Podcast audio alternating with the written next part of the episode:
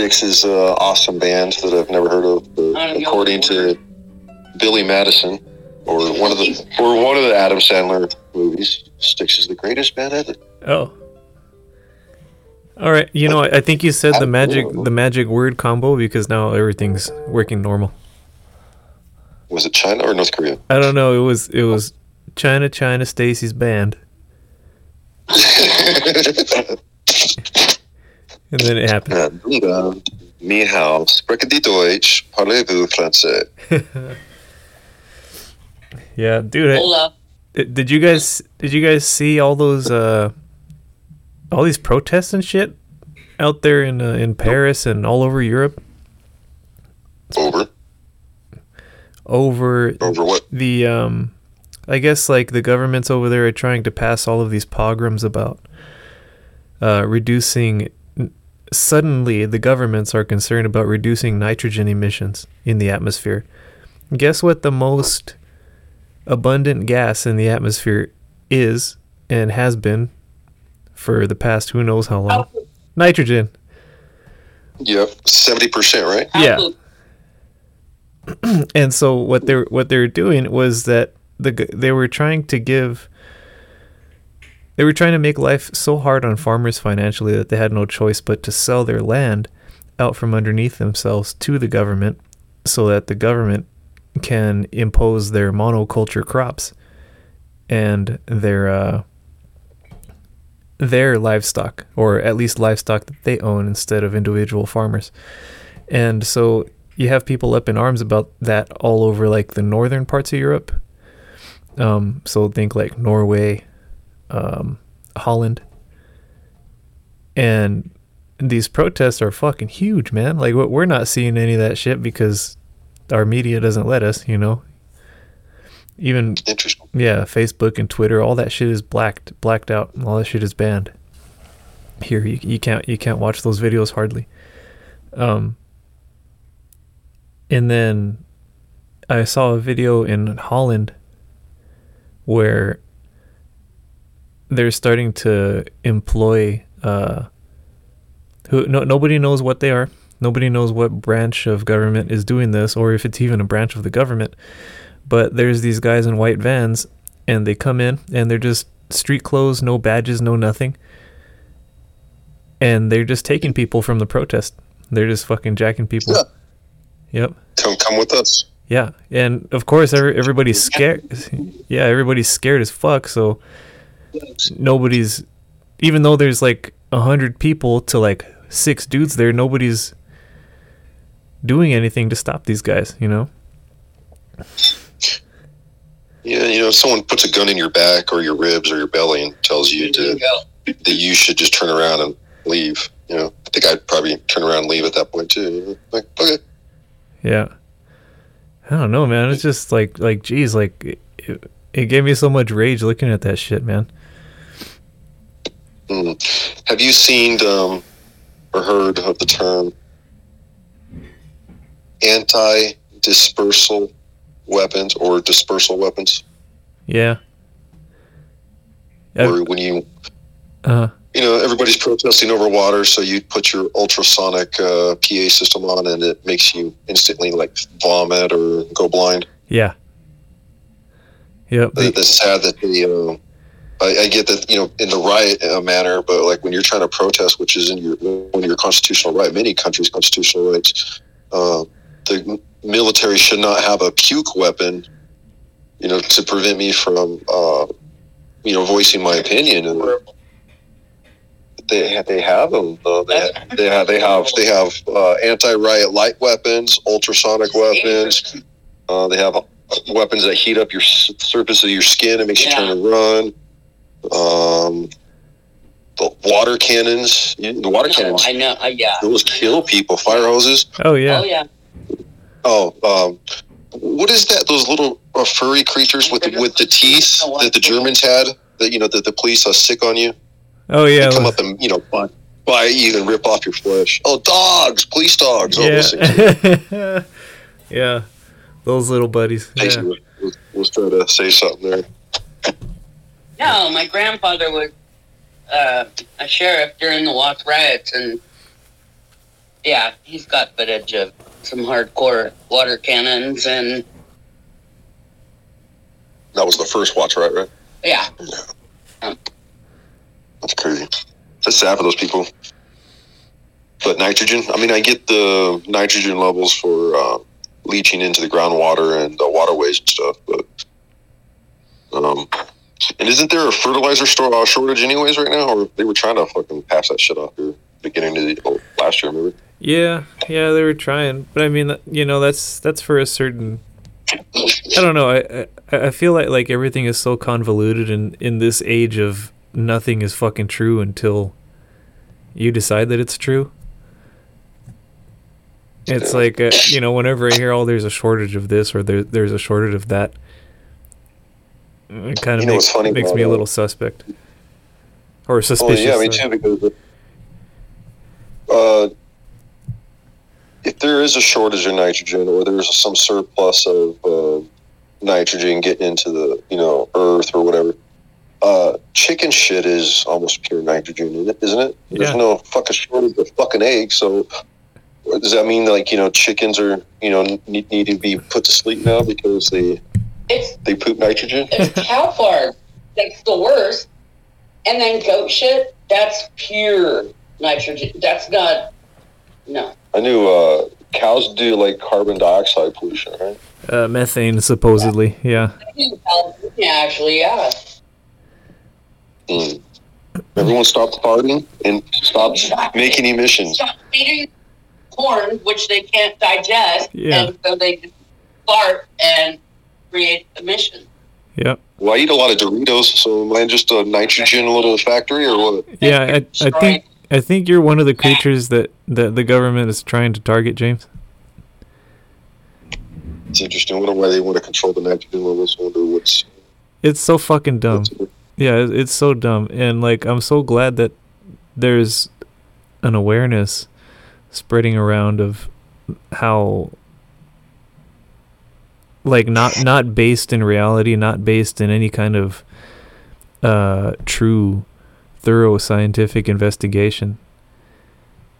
You know, these things are are being uh I guess propped up on these uh these acts and so these farmers are just like they're, they're pissed because they're just they're essentially they're, they're taking they're they're fighting against the European Union and their own local governments from uh, encroaching upon people's abilities to uh, sustain themselves and then gi- given I mean you, can you imagine like uh, you're in Norway and your proximity to Russia is like you're right fucking there right? So I imagine the people are already paranoid, and how could you not be, given that there's rumors of a psychopath a couple hundred miles away that's willing to send people to war and have people killed for whatever game he's playing. And then you got your own government trying to take away your food source, trying to take away your source of of money, which is still important. Um, no, no matter what. They- take away your money, and your ability to grow food. Yep. Taxes just took away my ability to live today. Yeah. Yeah. Hey, you know what? I I just uh I just discovered that I have an increased ability to live my life as well. So our uh the company that I work for they d- started doing like random drug testing and stuff at work. And. So that, that's that's why I wasn't smoking weed really. I mean, I have my my other reasons to not really smoke weed right now, but it always bothered me the fact that I couldn't. You know, like fuck that. I'm punk rock, man. Like you can't tell me what to do with my life outside of my outside of my time spent there. You know, and uh, so they had the director on on this meeting, and they're based in Utah as a lot of these companies are based out in states like Arizona and Oklahoma and Indiana. And uh, so the direct the, somebody posed the question like, "Hey, like you know, this shit is this shit is legal here. You know, like how how are you going? How is the business going to contend with the fact that it's legal here and it's increasingly legal all across the country? And the director said, "Well, you know, I know, I know that's the that's the case. You're you're not going to get fired for marijuana in your system." And it's like, There's still many, so many people locked up. yeah, Well, you're bringing up California, different states. I, I told you about that uh, class action lawsuit that I signed up for. oh yeah, I uh, I didn't even get the job, but they denied me because I failed the drug test. And it's not necessarily that I failed the drug test. It's just I was just like, we'll just say like the, the test was just incomplete. Like, why bother? You know. yeah, And they're like, "Oh, okay. Well, you don't qualify." And I'm like, "All right, yo, I'm out." You know. And then uh, n- never heard anything. Not one phone call back. You know. Well, because they, you know, violated uh, Karen's kids' rights. And, you know, uh, thank you, Karen. I appreciate it. thanks, Um, Karen. But whatever amount, I might get five dollars. I might get fifty. I might get fifty thousand. I might get. I'm not saying I'm going to get five million, but but just for failing a drug test. Yeah, good job, or, dude. or the first time in my entire life I don't have to lie to a doctor. Like I'm in pain management, so I have to take a drug test every month. And I can actually say, Oh, I smoke pot to all of my doctors. yeah, And it's okay. yeah. It's like uh, It's surprising to me. California doctor said, or I guess any doctor said, do psychedelics show up in a uh, company here in Alabama? I know they'll pull, uh, they'll come up in a in a tox screen like for a doctor, but what about you know? We'll just say you're applying for a chauffeur or cement truck driver, but you eat lots of mushrooms and toad bug. haha, Does toad bug show up and about- it does not. Uh, psilocybin, I believe you have to have a, like a, a specialized test for psilocybin, but the drug screening tests, the kits that they usually use, they're only testing for amphetamines, opiates, um, barbiturates, and what uh. I've heard of that before. Yeah, it's a thing. Um, you probably have to look it up to to get a uh, an accurate account of what it is, but uh, they're they're only testing for like like stuff like that and cocaine, um, and of course weed. And I've seen the five panel. yeah, What's in a the what? Okay, so like if me and you go to test for uh, a job right now, there's a five panel and eight panel. Five panel is your normal one. Uh, I'm not sure what truck drivers have to do. If truck driver might have to do an eight panel, but there's eight different slots on the test uh, Well, that'll that'll test. Oh, So your five, uh, so your THC, amphetamines, opiates. Can't think of any other three on or what the other two are on the five panel. yeah, I know. I, I can't even think of that either. Unless co- cocaine falls under its own category, then there's that. um, and um, steroids? Mm. Maybe. Maybe, yeah. All those uh, anything you can test for keto crud. all, all those uh, inha- inhaler bastards.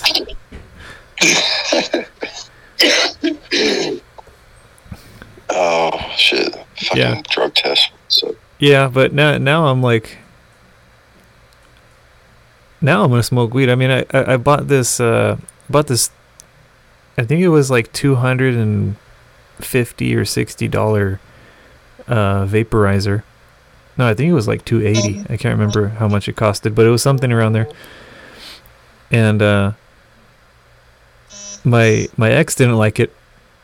I like it a lot but I just haven't used it the whole time that I've had it. It's probably had like like 10, 10 sessions on it, and that's about it.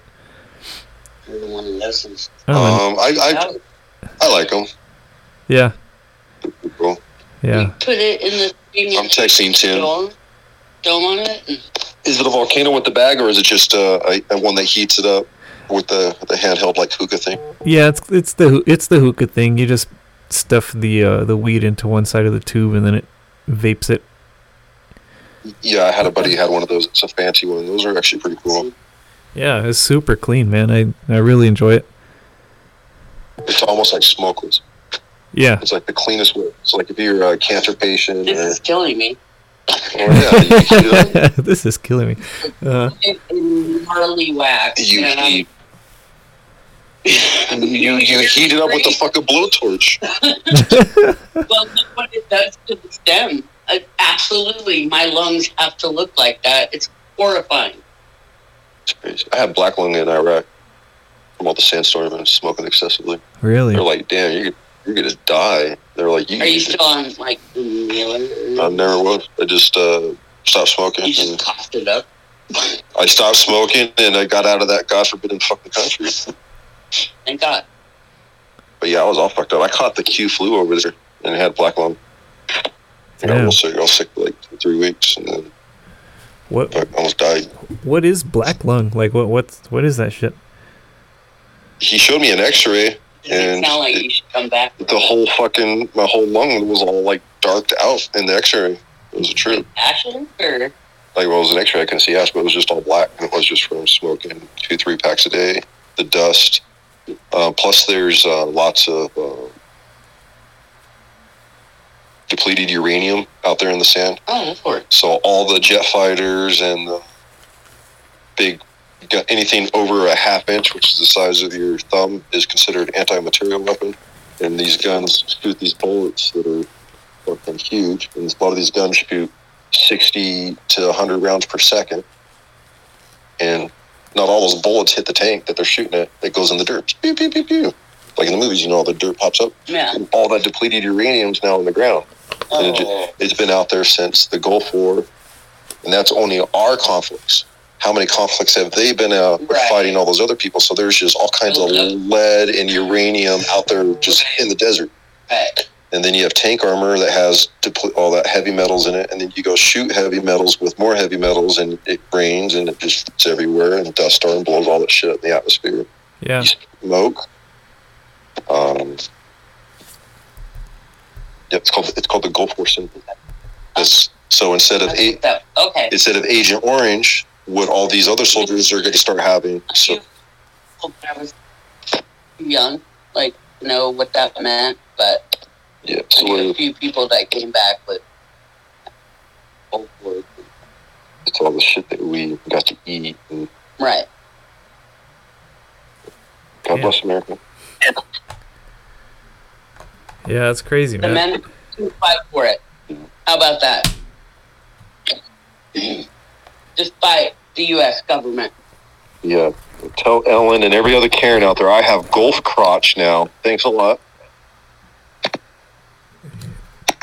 You know, I, I'm gonna come up with a special a medal for you and your golf crotch. That's why my all yeah. Due due to uh, my golf crotch, I have saggy testicles. Jeez, what are you crying? That's funny shit. Where's Tim? Wait, Uh, Send him he- a message. It looks like he's uh he's out out of it tonight. He's doing something else, or he might be tired. Is he? Yeah, Is that what that message was? Yeah. Oh, my skip is school. Wah, wah, wah. that's all right. We'll see you later, Tim. We know where you live. Tim, Tim has actually recently been uh, dating a girl. So, Yeah. and it's a, a female, female, biological female. Oh. Oh, that's good. Yep. And uh, I I think he likes her. So I think uh, Timmy might be having a girlfriend here pretty soon. Oh, okay. So he is the last of the the men, the last generation of the actual men who's straight, works, has a car, dates a woman, a natural biological woman with a vagina. Uh huh. What? Because wo- women aren't women no more. Women are fucking. So every time you say somebody's dating a woman, you have to say an actual biological woman. I'm giving Tim props. In case he doesn't understand. is it not? so, well, no, because normal normal kids now don't date real That's what I'm real men and real real women. That's funny shit. Well, congratulations, Tim, on your normal female partner. That's all. No, Tim's like that. What was that? Bro? Uh, let's see. Fuck, you made me forget. I lost my train of thought too. That's okay. Happens all, happens all the time. Oh, uh, and I, I guess uh, ano- another thing too is I've been paying attention to all of these um these bank closures, right? These uh, Oh yeah, the, the World Banks. Yeah, like what? Well, what, I guess what what we're seeing now appears to me to be the introduction of economic chaos into the average American's life by starting at the at the fringes, I guess you could say, and releasing these stories about like a liquidity crisis amongst the uh, the main banks. And what that means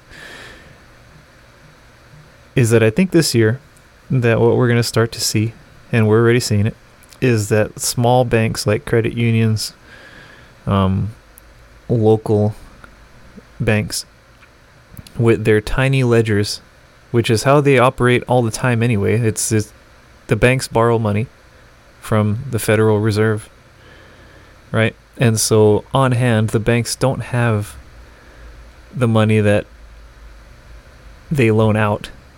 It's just this perpetual debt cycle. And people are making runs on the bank thinking that, okay, like, it's kind of, you know, these things are getting destabilized. And it's time to take our capital to a more secure, more centralized location that has uh, the illusion of uh, a safer backing by either the government or what people perceive to be the government being the uh, the Fed. And so I think that what's going to happen is that the small banks are going to start closing, credit unions are going to start closing. Who knows what the people that are only involved with credit unions like myself uh, who knows what's going to happen with us and our ability to use money but I think they're doing it so that as things become more chaotic and uncertain for us economically, they begin to institute a measure of increased control over our economic lives as average American citizens.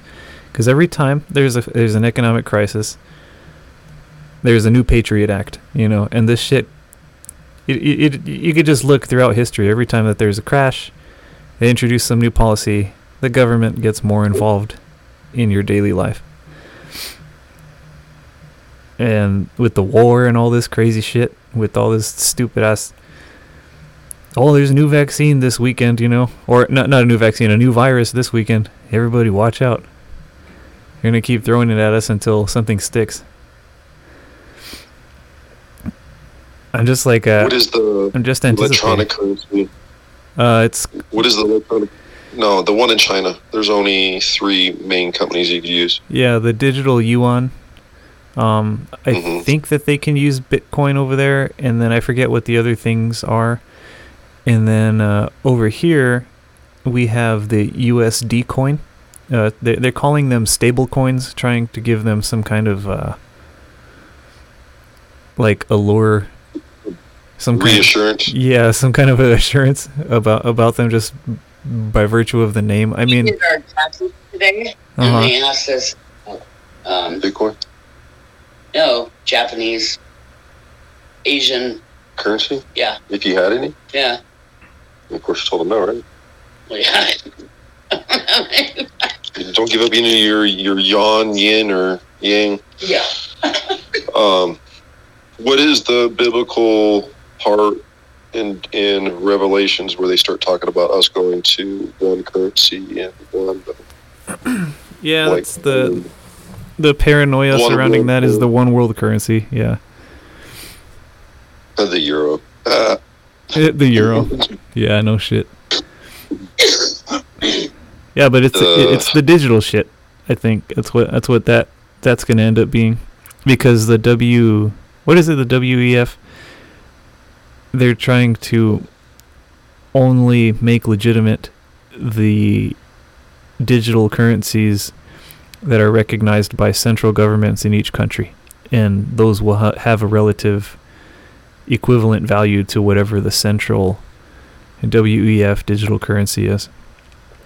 Somebody, that's funny. that uh, You just described the aftermath of the. Uh, hold on. When Nixon uh, implemented the gold uh, sanctions or whatever it was. oh, uh huh, so all the other countries were running their value of their currency based on the gold standard.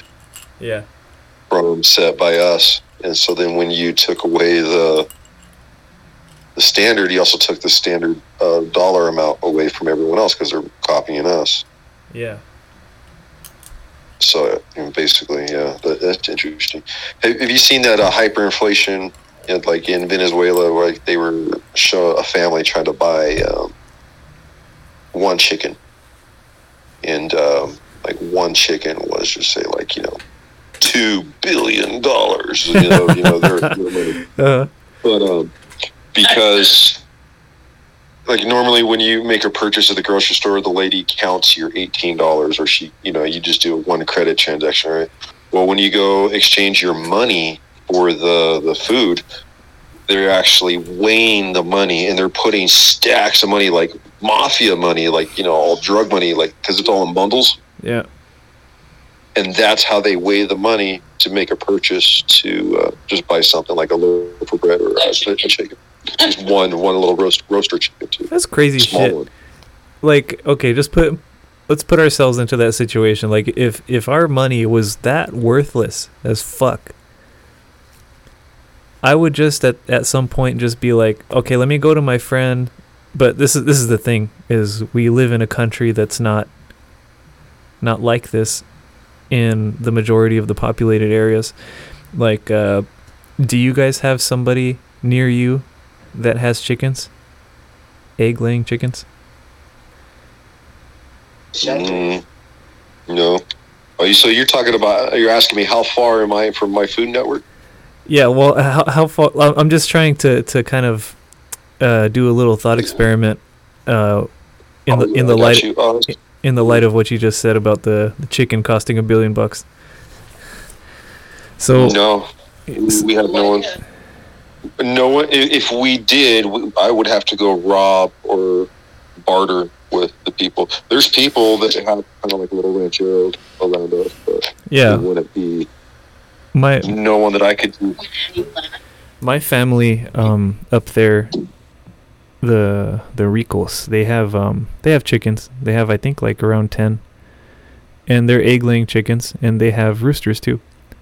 And the feed store has a surplus of roosters, because nobody wants the roosters because people only want chickens for egg propagation, right? Um, for breakfast, and so I was just thinking like, all right, so let's say the here we are in the United States, California. A chicken costs one billion dollars, and you don't feel like lugging your one billion dollars cash to the chicken store to buy a chicken. At that point, I think that we will all miss and wish that we were alive in the day where most people had chickens, like previous to the 1940s. A lot of people had chickens in the United States everywhere. You know, it was just what you did to live. You had chickens because they helped you with your gardening.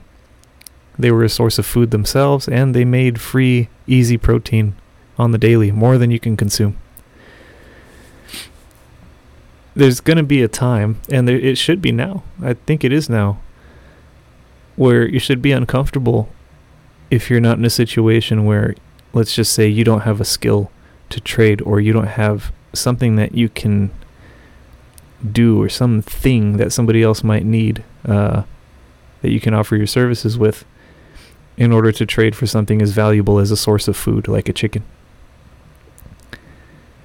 for for me i mean i'm lucky that i have mechanics skills you know that i could trade have guitars i could trade a guitar for a chicken that's valuable Well, let me ask you this: What would you take in trade from your company? Company comes tomorrow and says, "Hey, the bank closed. We can't pay you, but we still need to get our trucks out there." We'll just say they start stacking up trailers of uh, product that you, as an employee, just walk out. Instead of go to the grocery store, you got to go to your company to get your daily necessities. What Oh. would you take in trade for your services at work? Oh, that's interesting because my job they ship food. So that's kind of like an easy easy deal, I guess. Um they ship food and then building supplies as well. Yeah, So- I'm come work for you. Yeah, so it's coming in. yeah, so there's there's some shit and then I think they also do ship um they may ship some medical supplies. I'm I'm not sure about it because it's refrigerated transport. Um but I know it's Damn, is this shit government owned or something? huh? Is this shit government owned or something? No, it's Mormon owned, man. No shit, really. Yep. Magic dude, we're talking magic underwear, we're talking we're talking polygamy, we're talking all that stuff. But you had me at polygamy, man. Six years. Well, now be a truck know all mechanic. about the magic underwear. That's funny. yeah. Only gonna be a truck mechanic. Yeah, but that that's what that's what they carry. So that that's that's an easy experiment for me to run in my my brain. What about you guys? I don't know. Property.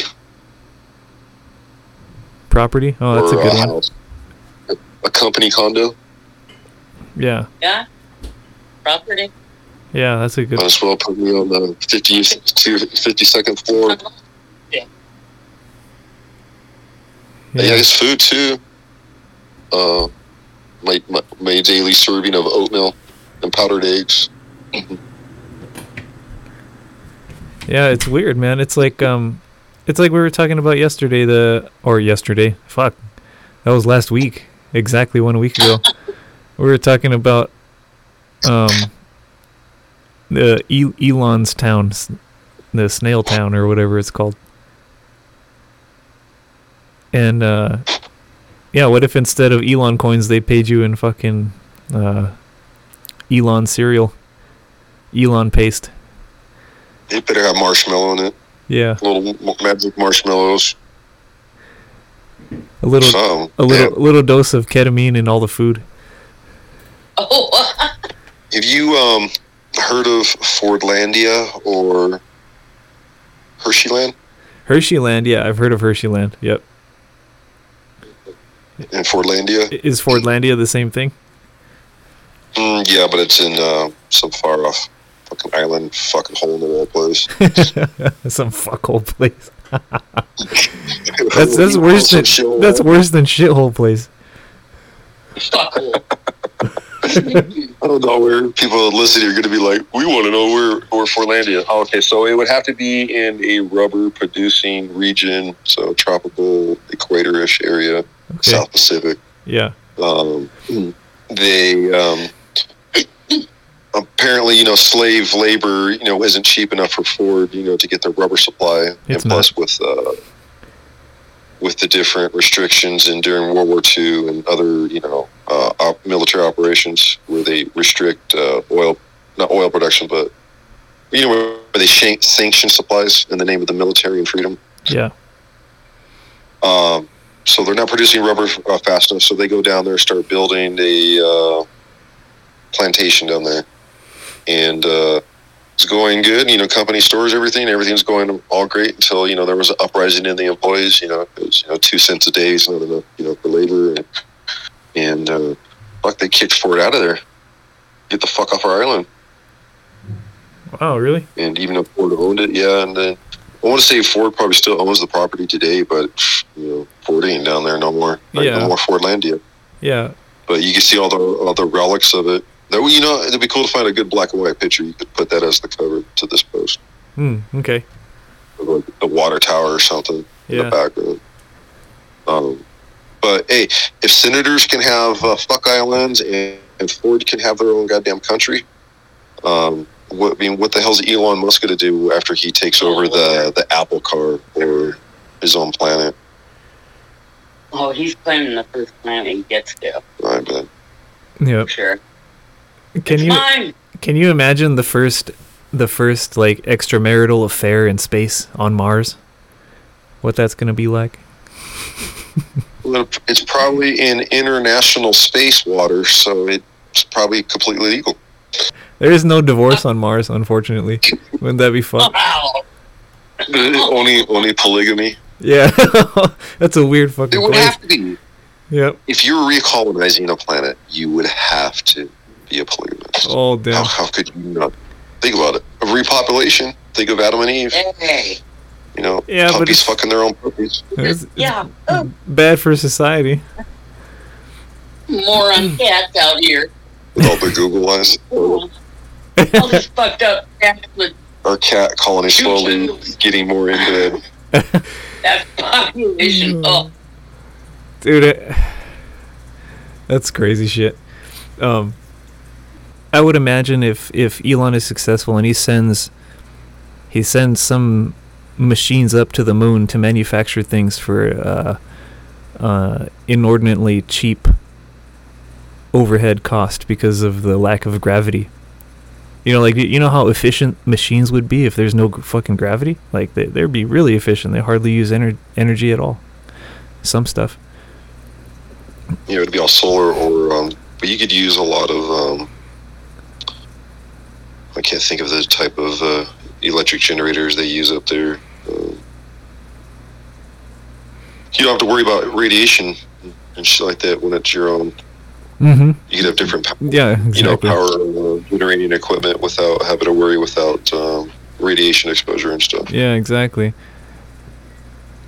But then you got to worry about Yeah, you- that, that crazy guy that wants to blow up the moon too. This guy this guy's like so determined. I forget the dude's name. I wish I just had all this on a list. I should probably prepare myself more. But this there's a guy he, he just wants to blow up the moon. He's like the moon is our is our source of fucking problems. We got to blow it up right now.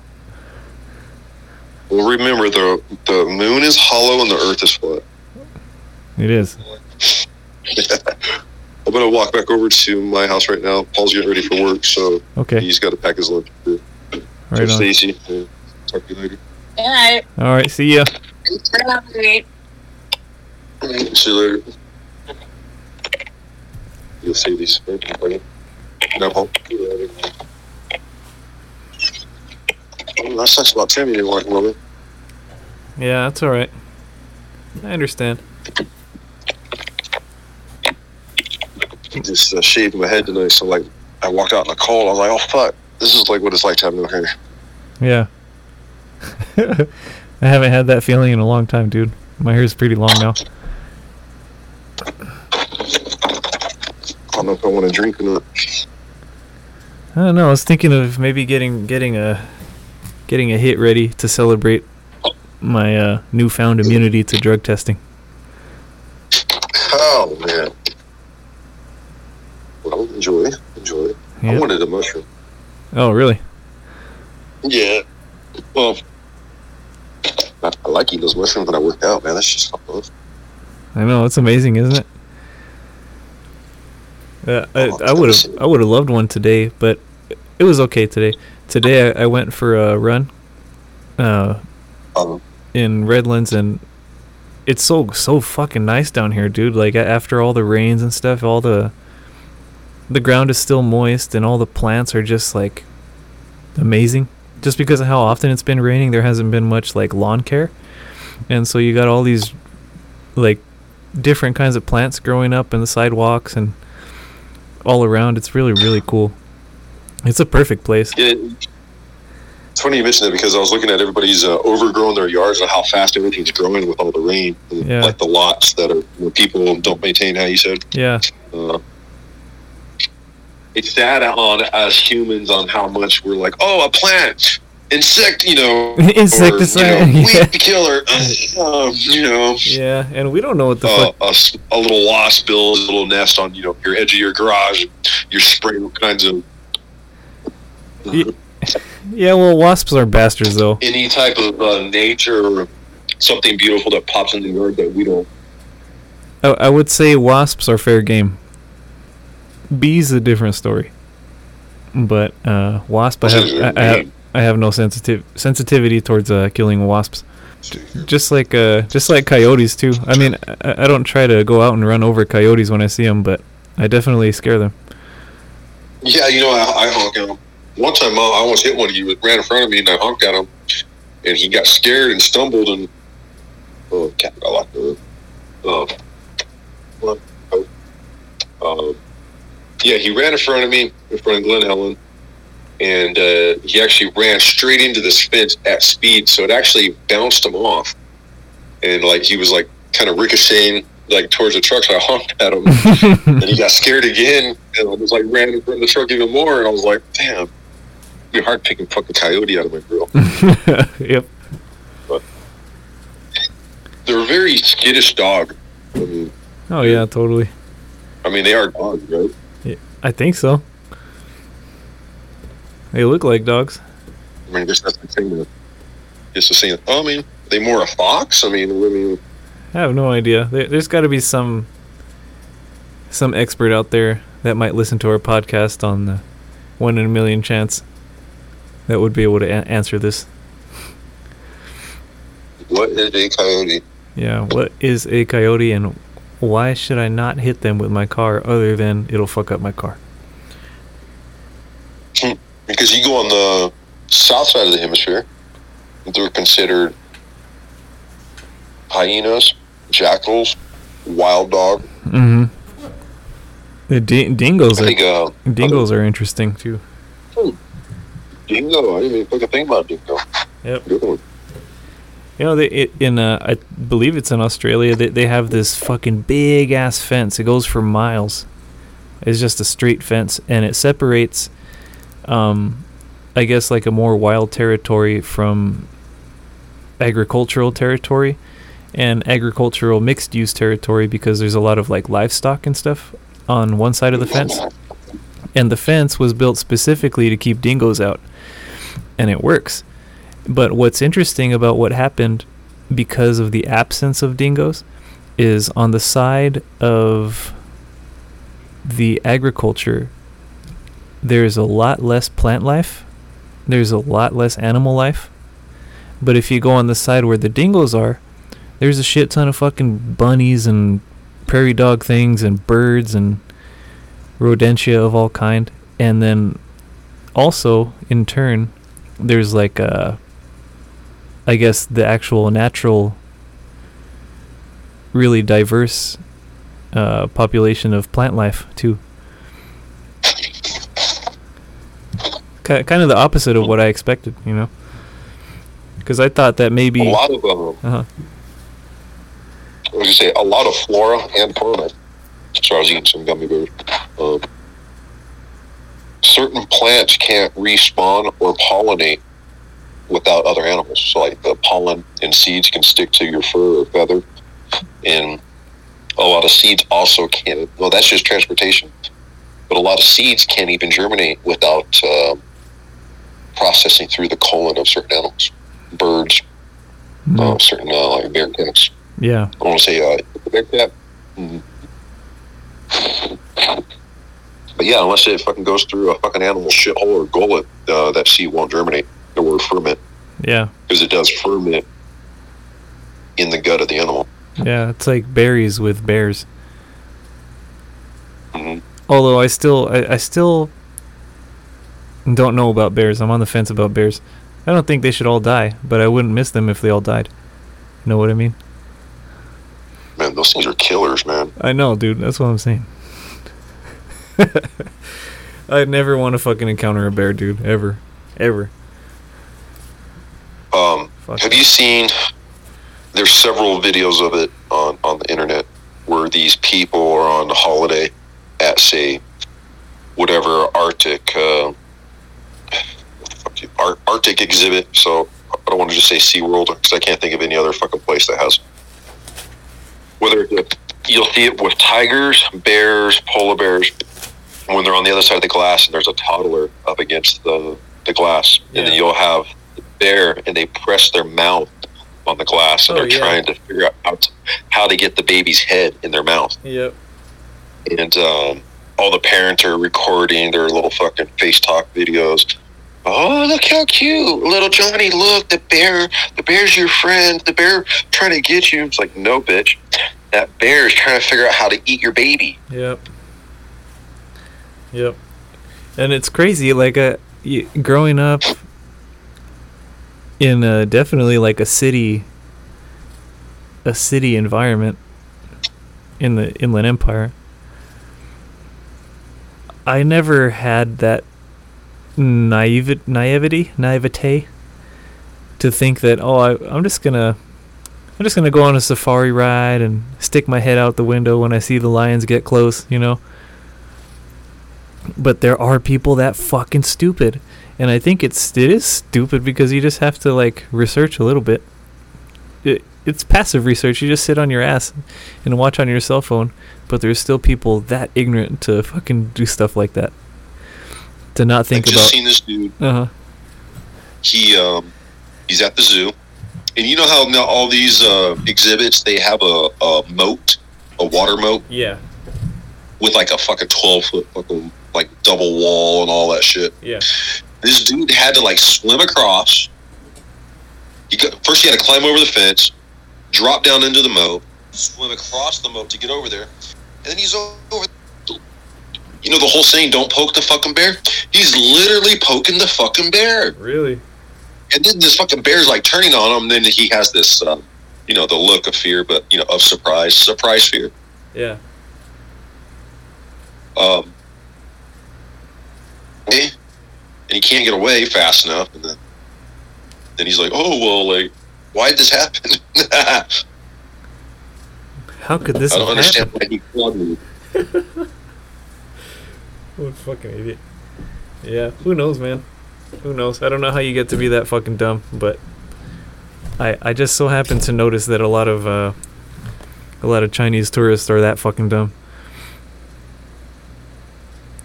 A lot of Yeah, tour- there's countless. a, lot, a lot of tourists in general. Good lord, like uh, just in Colorado during the summer, uh, you would I would be driving.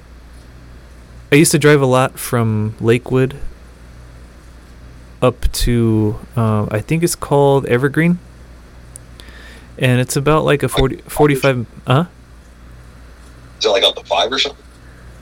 oh no, this is in Colorado. Uh, Oh, okay. Yeah, I talking about here. No. And like, d- well, during the summer, Colorado's fucking gorgeous. You know, it's beautiful, and then all the animals are all out too. And um, on this particular road, I wish I could remember what what the road is called. There, it was like a crossing of a lot of bears, and then it was a crossing. Oh no, not bears. Uh, elk. Sorry. And the elk, they would move in big ass herds of like I don't know, around 30, 20, 30, 40 sometimes. And Really? yeah, and they would cross this one mountain road and they would just like hang out in a clearing right by the road and be eating and stuff. And the tourists, they would fucking stop traffic. Everybody would be on the side of the road and dude, like they would get so damn close to these elk man like they were dumb. They were dumb as fuck. I, Oh, I like the Yellowstone tours yeah. with the the mooses and shit. Yeah, exactly. They they would get right up on them, dude. And the elk are fucking huge. Elk are gigantic. Yeah, they're very big. Deers will kick your ass, even you know. And people were getting all up close to the deer. My uncle Tony was one of those people though too. He uh, there was this mama bear with her cub by the trash can, and my uncle went like super super close and took a picture of the bear. It's like, uncle, you're fucking dumb. You were really dumb. Um, we went to um, is it Oak Oak Glen over here? Uh huh. You know, close to you. Yeah. So um, I imagine every couple argues, you know, about stuff, especially when you're on holiday vacation. You know, your vacation day is not going as well as it should be, and then you know starts a small argument, you know, between the couples. So me and Martha start arguing over something dumb just when we're getting to the orchard. Yeah. Um, so the guy there, it's like you know, you pay thirty bucks and you go pick a bucket of apples or oranges, whatever. You know, every place is different. Yeah. So the guy he tells me, he goes, "Oh yeah," uh, he goes, "Once we, once you get down on the lower lot, and he goes, you'll probably notice a bunch of bear scat. You know, I had a they come in at night and eat, you know, a bunch of apples, and he goes, so once you get down past the second pile of bear shit, he goes, there's like a, a like a thicket area. I think there's like a bunch of wild berries and other stuff. I guess it would be like blackberries because it grows wild and shit Yeah. under all the trees." Yeah. So he goes, he goes, there's the second orchard down there, but you have to walk through there. He goes, the bear usually only comes at night and he's gone by morning. He goes, but be careful. I'm like, all right. So I'm keeping my ass on the first orchard because that's what the fucking farmer told me, right? Yeah. So Martha's like, I don't care about no bear. I was like, um, all right, whatever. So we, Martha, we're getting why? closer down to the Yeah. and uh, she goes, uh, "Let's go to the other uh, orchard." I was like, "Sorry, I'm going through the door." I'm like, "Let's not." okay. and then, uh, me being me, I said, "I go, you do realize the bullet that goes in the gun that's designated to take out bears is probably about the size of my middle finger. Not really, but maybe my pointer finger. Yeah. Probably. Yeah. Yeah, I got big fingers. But a uh, a, a 50 caliber revolver round, especially a Magnum one, that's a that's a nice little pill to fucking eat. Yeah. And uh, she goes, I don't care, I don't care. So the whole time I'm there, I'm like trying to like enjoy myself, but I am checking my six constantly Yeah.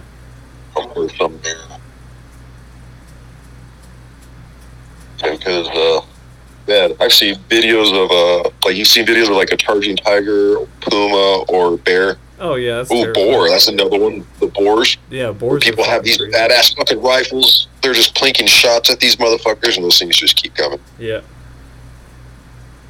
Yep. Unless you're Annie Oakley or uh, what's that Hancock guy? He's he's on the internet. What's Yeah. He has that mustache.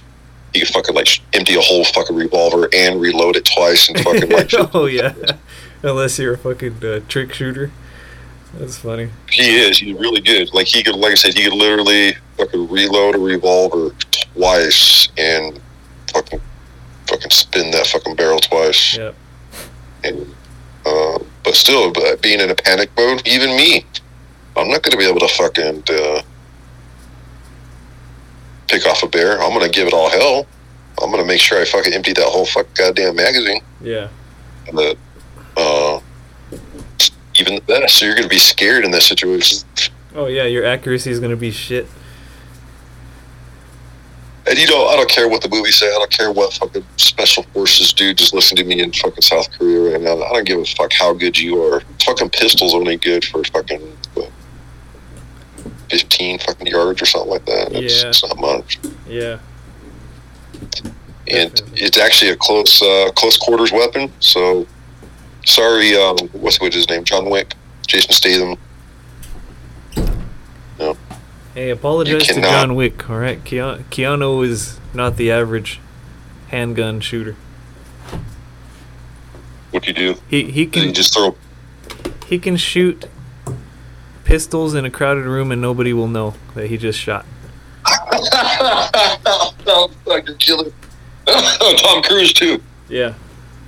That's so funny. Ha- ha- Have you seen those videos of uh, like uh, John Wick where where they they edit in the sound because it's like him and some other guy they're walking in a crowd of people and somehow nobody is is noticing they're shooting at each other because in the movie they have silencers, and he's like, Yeah.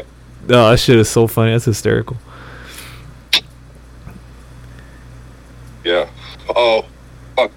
I have a hard time watching certain action movies. You know, I'm just like, really, like, how stupid is society getting? But that's uh, because only two percent of our nation, or the world population, really, ever uh, serves, ever wears armor, will ever defend a their country or people, their community. Yeah. So, um, I think a lot of your action movies are just made for your average uh, nine year old and uh, your 32 year old. yep. Yep. I was watching, uh, what movie was I watching the other day? They, they wreck a Porsche because the cars, you know, it's the crazy chasing and they're shooting at each other, you know. And uh, this Porsche gets this huge fucking, like, bash, like T boned in the driver's side door, right? But then the next scene, it shows the car taking off and it, like, all the body works perfect. Oh my god. But when they arrive, it's all fucked up again. Yeah, it's funny. Like that, I, I noticed a movie that Bruce Willis was in where he gets all fucked up and he's wearing a white T-shirt, and there's all blood all over the T-shirt. And then in the next scene, it's like five seconds. His shirt's like super clean, but he's still fucked up. And then in the next scene, they remembered to to mess up his shirt again, and it's all dirty, but in a Yep. di- in a different way. on backwards. yeah. Yeah, there's a, a couple of good movies like that. Um, what was another one I was watching here? Oh yeah, the there's one with Arnold Schwarzenegger. He's he's on a seaplane that's docked, and they're shooting at him. Like 30 dudes are shooting at him, right? You think of 30 dudes shooting you with automatic weapons, and then like the plane's not getting hit though. you know, Yep. like, where, where are all these people fucking shooting? Well, dude, that that's why I love. Like, I think I think the master of those movies is uh Steven Seagal. I love Steven Seagal movies because he'll just like walk through a hail of gunfire, doing these awkward little jumps and rolls and stuff, and then he Yeah. doesn't he doesn't even kill people with guns half the time. He like he twists their neck and he he gets like fucking ninety guys through the whole movie with that move. Yeah, but it's that- the same judo chop. yeah, yeah, he could he could take on like a million people in his movies. I, in fact, I would love to see a movie where it was just over the top. You know, like he just they send him to North Korea and he just fucking takes out everyone.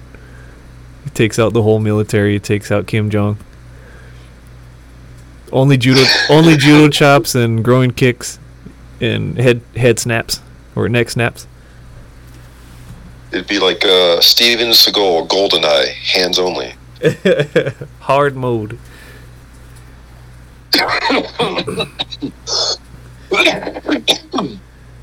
I think that's. Oh, sorry. I think it's funny you mentioned uh, Steven Seagal because on my uh, YouTube stream, there's uh, all these uh, pun intended videos where they're making fun of all the his movies and stuff. Uh, but one, they were talking about him. They said if you watch him in public, doesn't doesn't matter like where he is. Like if he if you're Asian at all, he bows to you. If you're like in a more uh, impoverished area or or a ghetto area, all of a sudden he's like his fucking hood voice comes out. Uh, you know, you know, he's a doctor, he's a lawyer, he's a gynecologist, he's a stripper, he's Yeah. everything. Ex porn So the- star. So the whole point, the ex porn star, current porn star. So what if, what if you're out to dinner and you you're at a nice restaurant and you happen to like look behind you, you see Steven Seagal. You get up to go to the restroom. You meet him in the bathroom and he propositions you. He's like, "Hey, I need a favor. I need to be able to knock you out at during dinner with with the judo chop, but I just need you to hit the floor and die. Pretend you die. What would your what would your counter be? What would what would he have to pay you? Take a judo chop in public to make him look good. Fifty grand. this is gonna be on the internet. Fifty grand. Yeah, Ooh. that's enough. And the electronic payment. Uh, How are you going to take your electric? right, right then and there. Zelle. And and he has to s- attach a note to it. Judo chop. What if he had his own gold currency? Like he just had a coin. He's like, I, I, can, I can only pay you in Seagal coins. Yeah, I don't think I don't think I would want that Seagal coins. Uh, do you think it would just be like one single uh, like d- denomination, or do you think it would be like a crazy? This is five hundred uh, Sogolian.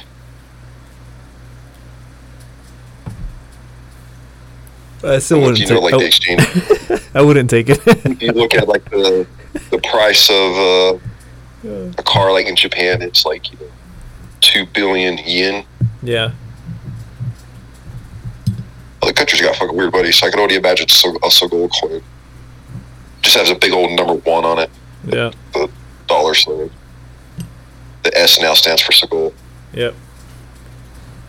It's a whole too much money. so hold on. All uh, Seagal san. right. So would you take a black eye, or would you just take a judo chop to the neck? and Just go to the chiropractor for a year.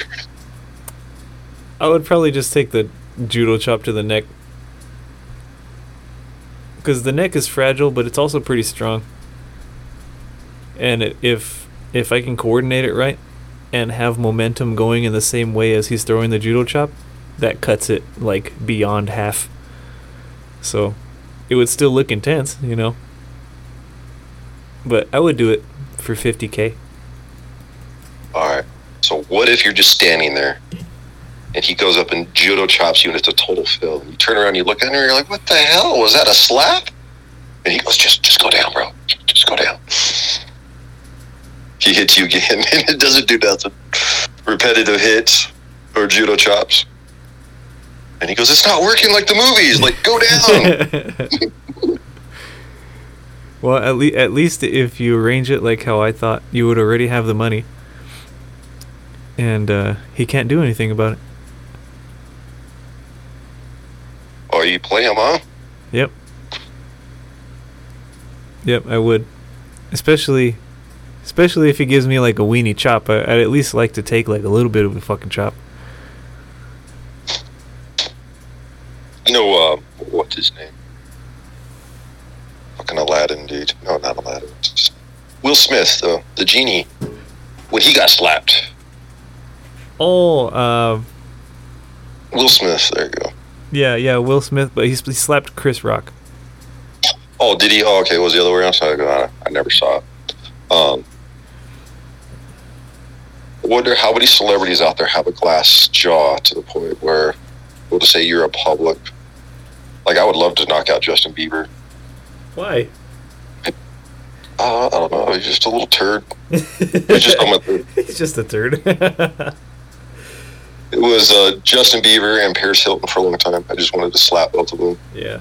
And then, then Ellen got a show. And I was like, oh, sorry, Paris. You're off the list. Yep. There's only room for two on this list.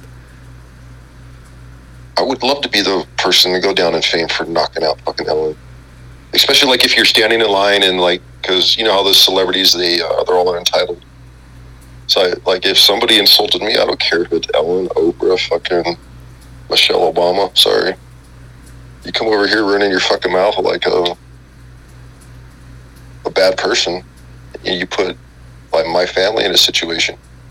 Can you imagine? I mean, I'm, I'm naming some fucked up people, so we'll just say any celebrity, but who's who's like another one that's like a guy? Okay, like Tom Cruise. Look how fucking Tom Cruise acts like versus uh, uh, Keanu. Keanu's all humble, right? But you get Tom Cruise or like Howie Mandel, or like, oh, don't touch me, get away from me. It's like, dude, how about you get the fuck away from me? You know, Yeah. I'd gladly knock out Tom Cruise. Oh yeah, for sure. But then, but then the Scientologist would come and kill you. Damn, they would always be at your front door trying to go to work and shit. Yeah, they would come and kill you, dude. I think they would. They would assassinate you for slapping for for knocking out their Jesus. All right, so if you had your chance, would you slap or punch Tom Cruise? I would punch him. a slap a slap is not enough for that man. I'm kind of wondering how hard I could actually slap another man when I was angry instead of punching him. Because you know, you ball your fist up.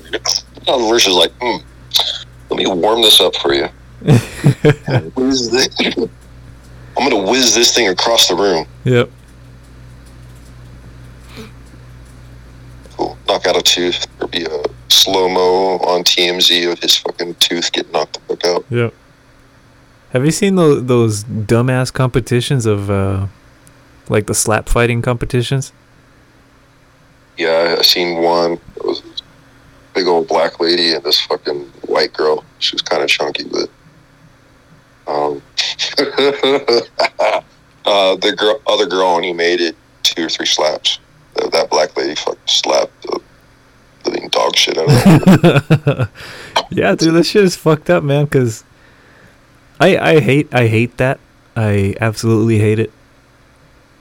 It's uh, it's the dumbest shit I ever seen. Like, pe- you know how many how much damage these people are getting done to their fucking faces when they get slapped like that. You have so many oh, so many nerves in your jaw and in the side of your face, on your cheekbones, and and like, have you seen the the aftermath pictures like of some of the contestants? no, I've only seen a, a couple of slap matches, and I've seen them like in, uh, in a couple of music videos where they put them in there. But the one girl, the white girl that got, uh, she was concussed a- afterwards. Mm-hmm. um, you know, not, I haven't seen those things, but I'm just thinking of the delicate uh, bones in your ear Yeah, yeah, that too. and your, your eye socket. Yep. Um, I've seen videos and personally seen uh, where uh, in the Middle East countries where uh, they uh, take their shoes off, Mm-hmm. their sandals, Mm-hmm. and they'll hit you with it. They'll, they'll be when you have like 10, 15 people all trying to get it in their uh, their whack with their sandal because that's Yeah. like the it's an insult because you know your your shoe. No, you're not even supposed to show the bottom of your shoe to people. Sometimes that's disrespect. Yeah. They threw the shoes at uh, uh, Bush Jr. Yeah. Remember they throw the shoe? Imagine a bunch of fucking people all throw, take it off their shoes, and you know, it's like getting stoned. But anyway, so the slapping. So I seen this one boy. He was uh, a, a sex offender in their in their eyes, whatever he did, and uh, he's trying to walk through the, the street, and uh, he's limping. He's dazed. He's confused. He's concussed, and then out comes this lady from her yard because he's walking through her community down her street. She comes out. She already has her fucking shoes. She's waving at it, and he has his hand up. He's protecting, it, and she's just fucking hitting him. But he can't defend himself because he's exhausted and tired. And she's just fucking taking these hits on him. She's hitting him in the back, the side of the face, Yeah. just fucking back, And the kid just kept on walking. He's just trying to get away. He's not running. Um, what's another fucking weird thing there? You'll see videos of them taking down the Sa- Saddam statues Yeah. in the whole community. They're all standing around and they're all waving their fucking sandals at them, and they're trying to. They're just hitting the statue. Yeah. They're just hitting the statue with their shoe. Yeah. Like, but it's not him. But they're. I always thought that was fucking weird. Well, they—they're—they're showing like a public display of disrespect towards him. You know, like a big fuck you. I hit you with my shoe. Yep. I get that. I get that a- big time. Like that, there was. Uh, I think I know what you were talking about because th- there was a video of. Um, I think it's in India where there's like a couple of villages that are set up like only for women, and a lot of these women have had traumas. You know, been raped and all kinds of bad shit, and uh, so they moved to these villages for protection and just in general to live their lives uh, away from the sources of trauma. And I think it was like like one guy he he went there and he was he was a dick. I think he he beat his wife before and so she left with the kids to live in that village. Dude, they kicked his fucking ass with sandals, man. Just like you were saying, they were kicking his dumb ass with fucking sandals. It's his fault. I mean, he didn't have to be a dick to his wife. And uh, he made the mistake of going to a village that's there to protect people. And as he was walking through, just dude, like I swear, like like 20, 20 women came out and just destroyed him. You know, he he left. They tore off his pants and all stole his fucking shoes and his shirt and all kinds of shit. He was fucked up. But yeah, the sa- sandal's a deadly weapon, man. Especially when there's, like you said, like twenty people on you. You can. That's a lot of pain.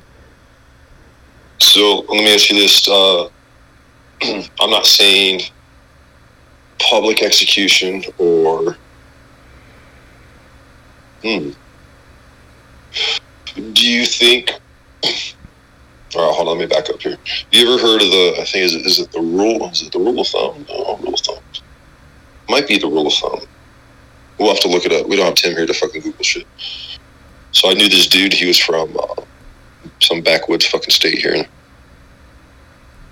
He was explaining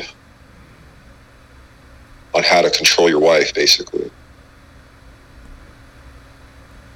He says in certain states, you could take your wife to the courthouse stairs Mm-hmm. on a Sunday and beat her with something no bigger than your thumb. I think that's how the law reads. Yeah. Okay, so with that in, in mind, I'm not saying it's okay to be your wife or any of that. I don't endorse any of that. Do you think you should be able to take said criminal after fucking justice served and take him to the courthouse steps and hand him over to the fucking public and give all the public something no bigger, no thicker than your thumb? Shoe. Shoes are really thicker than your thumb, right? Half inch. But the average soul, soul shoe sole size, right? Okay. rule of thumb. Fucking give him justice. Back to slapping. I always said that. We'll just say you get a DUI. okay, fine. All right. Yeah, you're drinking and driving. You had a good time. Sorry. Uh, have your drunk driver, male, female, panda, courthouse steps, and have five very large, tall, handsome dudes with big hands stand in line and take one good fucking slap from each one of those fucking dudes. They could be veterans. They could be other criminals. Yeah. Hell, have it all five of those dudes be judges, Yeah. police officers. How many fucking drunk drivers do you think are going to be willing to stand in that line to take a fucking slapping as a fucking punishment? Yeah, like uh like instead of doing jail time or stuff like Yeah. that. I bet you there'd be mostly guys that want to do it. I think initially there might be like everybody wants to do it in order to get out of being charged money. But I think that once videos would surface of how severe they get their asses kicked by slaps, I don't think I don't think people would want to do it. I would say do it in public. yeah. How about uh, caning? Caning.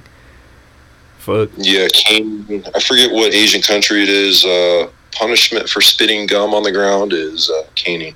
Really? Yeah, Oh, that is kind of like a psychopathic thing to do to spit gum on the ground. You shouldn't do that um, shit. very. Yeah. I I see it all the, on every fucking stoplight. I look out. I see all the gum patches on the ground. Yeah. Yeah, it's That's pretty. a crazy blueprint. The uh, I don't know who the fuck makes gum. Wrigley's. Yeah. Yeah. There's, um, shit. Speaking of carbon footprint and trash, I know it's a uh, subject change, but um, there's this picture of uh, where a drain comes out from um, a McDonald's when I said get off the freeway every day. Yeah. It's this enormous pile of trash that's all stuck in the chain link fence, and you can see where the the gutter comes from the the restaurant. Yeah. It'd be an awesome black photo of all the trash with the McDonald's uh, logo in the background. Oh man, I could I I know of a real life example of the nastiness of a restaurant too. Uh, getting rid of their waste. So I'm I'm just gonna say it, Chevos in uh or Chevys. I'm not sure what they're called. I believe it's, it's on high. Call it? huh? What did you pronounce it as the first time? I think it's Chevos. I'm not sure. You know the one I'm talking about? It's that Oh. Mexican restaurant in Apple Valley. Oh, that place. Yeah, that used to be uh, a, a bar back in the day. Yeah. Well, that place, if you drive, if you park in the back by their back door, you can see where the asphalt is like all degraded and shit. It has like little rivulets worn into it from erosion. I seen I seen those guys come out and they dump I don't know what it is bean water or some shit, but it smells like fucking shit, and it's eating away at the concrete and at the at the pavement in their their own parking lot, and they just dump the shit out the back door. It's like that's pretty nasty. I mean, they, I don't think they're dumping. Lie. Yeah, yeah. My I was that's what I was thinking too. It might be from the beans or who knows what, what. But still, it's pretty gross. Fucking shame on you guys. That's disgusting. Because I, I took my grandma to go eat there, and I for once I parked in the back, and my uncle saw it too, and he was like, "Oh my god, this is why this place smells like shit. They're dumping fucking bean water back here." If you go look at the streets where all the food trucks always park, and it's always the same food truck in the same spot, Yeah. go look where the trucks parked. There's this huge, ugly, nasty, smelly stain from where the water drips from. We'll just say like uh, some food trucks have the ice in them. Oh yeah. You know, so naturally the the truck is just going to sit there. and Naturally, we'll just say condensation on the outside. We'll just say the truck leaks nothing, but the condensation on the outside of the truck, or the freezer, or Yeah. the air conditioner, goes drip, drip, drip, drip, drip. It's this weird, nasty, like smells like a drain. Is what it smells like. An Mhm. old fucking pipe. Mhm. You know, I'm hungry and I'm like looking down at the gutter, like looking at all the like, all this shit comes out of this fucking truck. You know, Yeah. and it's obviously you guys because you're parked in the same fucking place every fucking day. Yeah. It'd be cool to swab it and see what kind of bacteria culture you can you could uh, grow with that.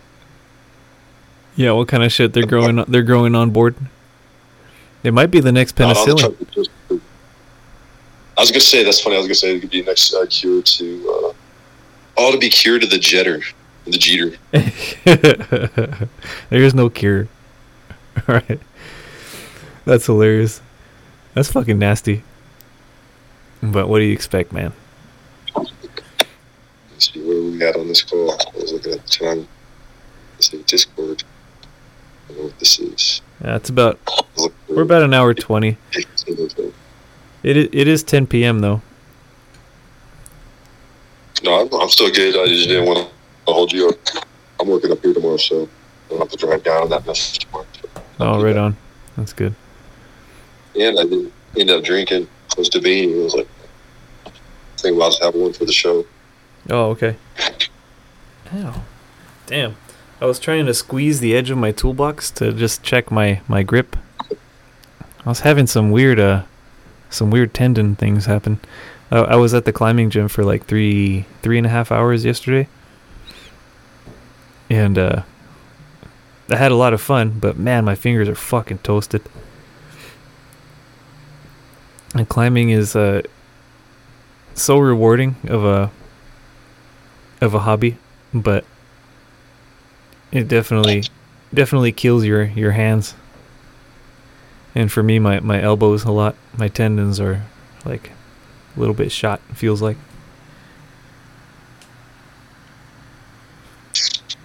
But worth it because you know what? I met I met my second wife candidate yesterday for the second time. So Oh, yeah, that's cool. oh, the Yep. one. Congratulations to Sean. Yep. One of the last breeds of, uh, of the American Mill. Yeah. Yep. Yep. Yeah, that's the one you told me about. Yeah, yeah. Keep up with that, man. Hope Mhm. best for you. And as for the, the, the tendon things, um, I was, uh, I know people have probably knocked me, but I was torquing something to um, 158, I think. Uh huh. but it was a shorter, shorter torque wrench. Fucking shorter torque wrench, man. That's hard to throw that much. Oh yeah. And then, uh, uh, and then the bolts have a shallow head, almost like a torque converter or a low profile or low clearance style head. Uh huh. So it's kind of hard for a socket to hang on to that. So you have to really grip the, the you know, you have to support it. Mm-hmm.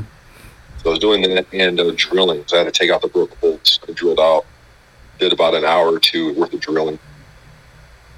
So uh, when I came home to work out after the second day, I was trying to like get my grip on the, the handhelds for the power tower. And I was like, oh fuck, fucking tendons hurt. It's like, who the fuck knew your fucking tendons could fucking hurt that much? But Oh yeah, totally.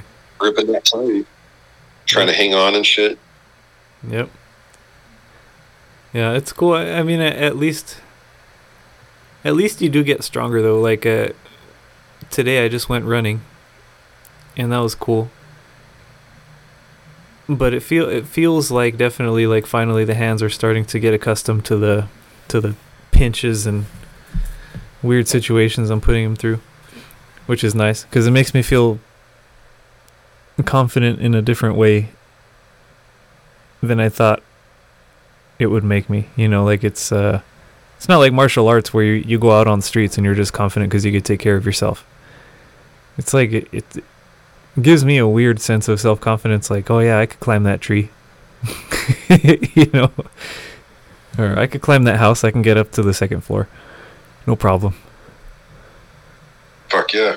You do some crazy fireman, Spider Man shit. Yeah, yeah. So that's cool. Just in case, just in case I encounter a wild peccary or a boar and I don't have my my rifle.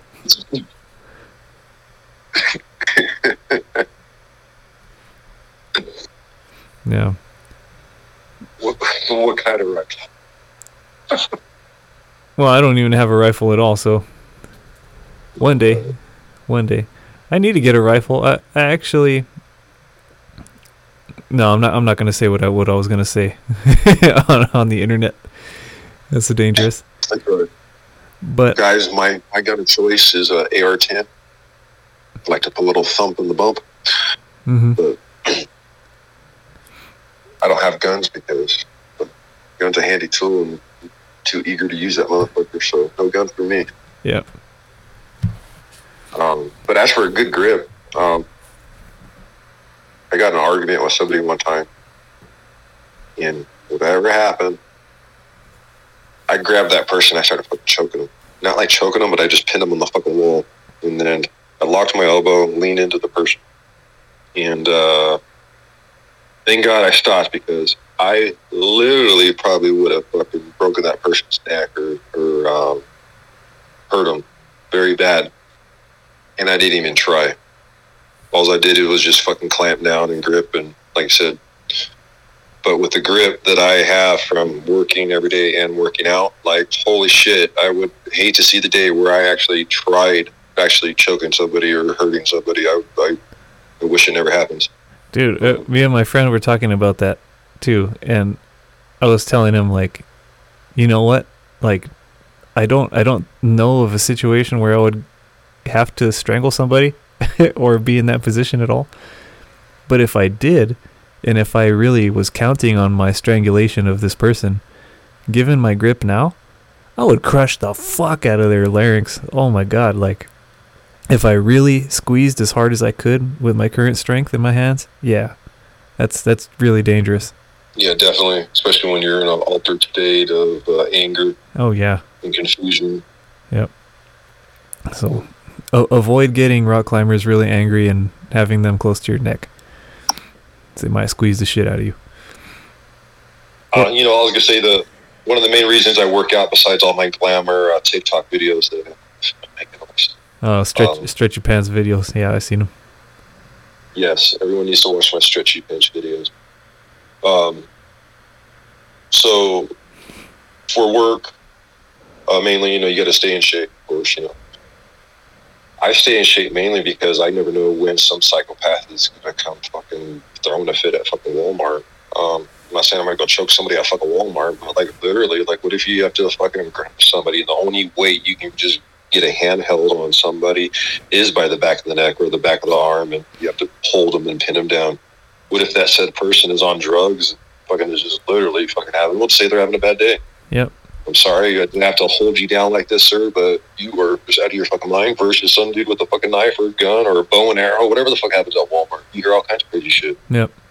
I'd rather stay in shape and be ready to go. Just, I don't want to fight nobody, but like I say, what if you just simply just have to hold somebody down? Mm-hmm. That can be a, a, a bad day and a bad situation. Yep. Yep. That's that's why I think. Uh, well, there's a there's a couple of reasons why, but you know, jujitsu as a martial art has really uh, been popularized over the past couple of decades here because super useful, man. Super useful. It's probably like one of the most useful things for self defense. Because of all of all the things out there, like let's just say, okay, you're a boxer and you get into a street confrontation, yeah, you could probably knock somebody out with the quickness, right? But at the same time, what if somebody has a weapon? Or what if they have a stick? Or what if you're in just some crazy situation where somebody's on you and you're not necessarily getting knocked out? An art like jujitsu or judo, where you could just jump on somebody, get them to the ground and keep them there and um, neutralize them. I find that to be like what one of the most useful things in terms of like like ideas of what what would be useful in a situation like that. Because when I was learning kung, when I was learning kung fu, and you know just really really into it, yeah, I was really confident, but then I would look at some of my friends that were doing uh, jujitsu, and it was like, like, oh my god, like if they, if they came for me, if like say we were sparring, and they were gonna do their jujitsu jujitsu shit to me right away, I would have to like elbow them in the back of the head or something, you know, just do some crazy cat like tearing at them kind of shit, you know, in order to make it stop. Because if I couldn't make it stop right away or as fast as possible, I would be I would be done. Yeah, just shit like that happens fast. Um, I had a, uh, a Steven Seagal event at um, a gas station one morning early. I was going to work, going to base. I don't remember. Um, this dude pulled up to the front of the gas station, and the way he pulled his door up, the only way that you can get up to the front door is if he opens his car door Mm-hmm. and the entrance door. It's kind of weird. It was like the so they're at an angle, but it's a straight angle, so it's a straight line of attack and shot for him. Yeah. He came in. I saw him pull up. I was making my coffee. I was looking at this. I was like, "This is weird going down."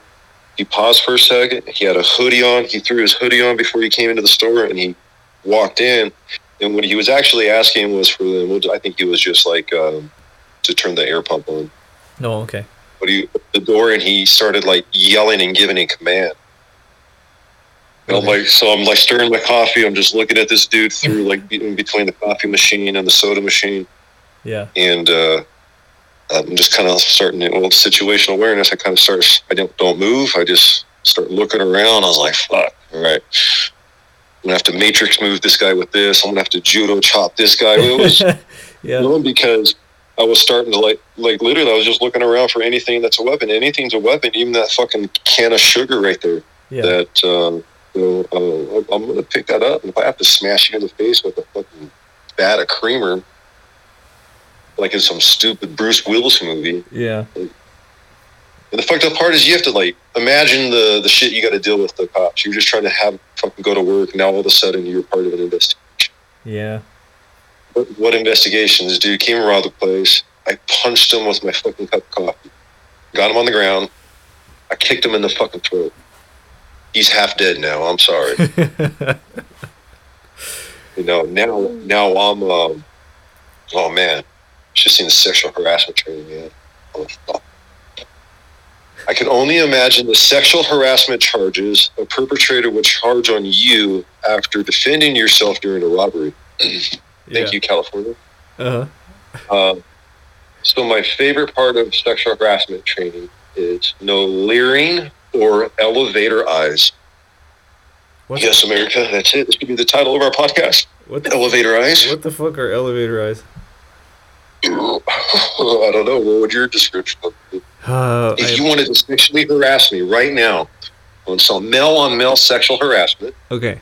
guy on guy, bro on bro, whatever you want to call it, I would say elevator eyes are I catch I catch I catch your gaze and then my vision slowly scans top to bottom and back up. And I think that that is elevator eyes.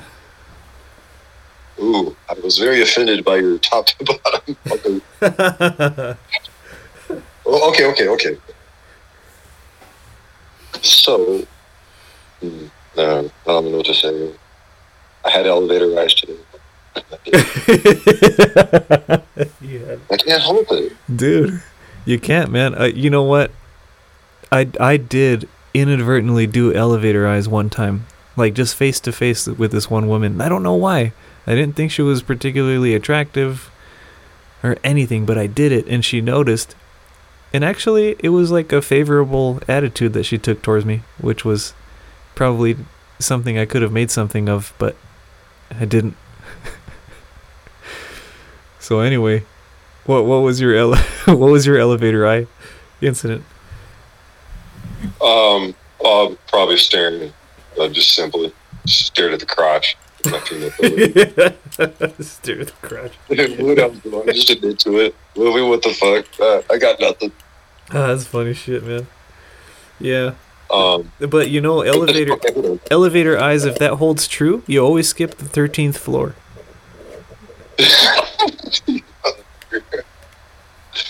It's like yes, Um, yes, officer, I did elevator eyes, but as per usual, the thirteenth floor was not a part of the incident, so I don't know what you're so mad about. It is, but if that was your wife, would you want somebody elevator eyesing your your spouse? Uh, probably not. Would you tell your coworker to keep your eyes on the thirteenth floor? Uh, like my wife's thirteenth floor. Well, I mean, what would you want him to stare at? Well, yeah, that's interesting. That's a whole different. That's a whole different ball game right there. When you're when you're What being, is the next level? when you're being oh the next level.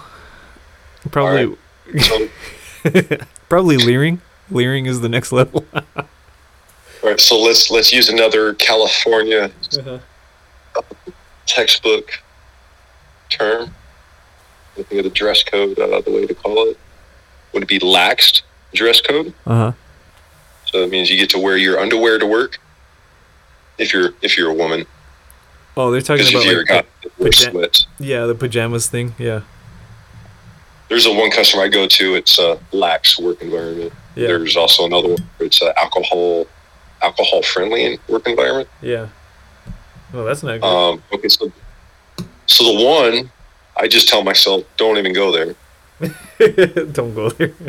Uh, I don't even go. Like, honestly, like, well, what the fuck could I say? It's I just keep my fucking ass out of that fucking place. Um, because oh my word. Okay. I don't know how to describe that fucking. is it just like uh, a potential for all kinds of elevator activity? Or what is it? your floor, your eyes are just going to be on the basement level the whole time. Like okay. you ain't gonna get no work done. Yeah. I I don't know what would be a friendly way to even describe that without just saying like "sup ho." Yep. Obviously, you're advertising the goods, and I'm not talking about from the back. Yep. Like, holy shit, is that uncomfortable? Yeah. I've So been it's like, okay, you know, it's very artistic looking. uh, do you remember? Uh, do you remember hot dog on a stick?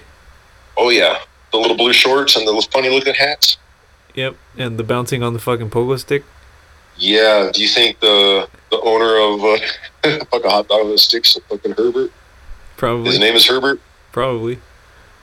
Herbert the pervert. Yeah, that was um, that was some shit. Yeah. Over fucking thought that up. Yeah, I remember as a as a young teenage boy going to the Inland Center Mall, seeing the girls at Hot Dog on a Stick, and that was like one of my first inst- instances of like, wow, Life is good. this is awesome. How many lemonades did you buy that summer? None. Oh no, I think I bought one. I bought one just because I couldn't. I couldn't resist any longer. Like, Fuck, it's either a fucking pretzel or I go and get hot dog on a stick just to look at them. So I, I went over Yeah. there. That's hilarious. The Inland Center Mall. I haven't been back there in a, in a while, but that shit never changes. It's kind of like more dead than it used to be, but not like Carousel Mall dead. The Carousel. I Go ahead. was gonna say, do you think Carousel Mall is haunted? Probably. And all the ghosts are still playing Yu-Gi-Oh. We're reading in the Carl's Jr. in there. They're uh, I, in high school. My high school ex girlfriend. She uh, she was in a fashion show inside of the Carousel Mall. Hmm. Yeah, it was pretty funny. It was Oh. like just like twenty people. I don't know. I don't know why she agreed to that. It's like it's so fucking weird. But it was cool. Only money, I supported her. promise of stardom. I don't. I don't think so. Not in the Carousel Mall.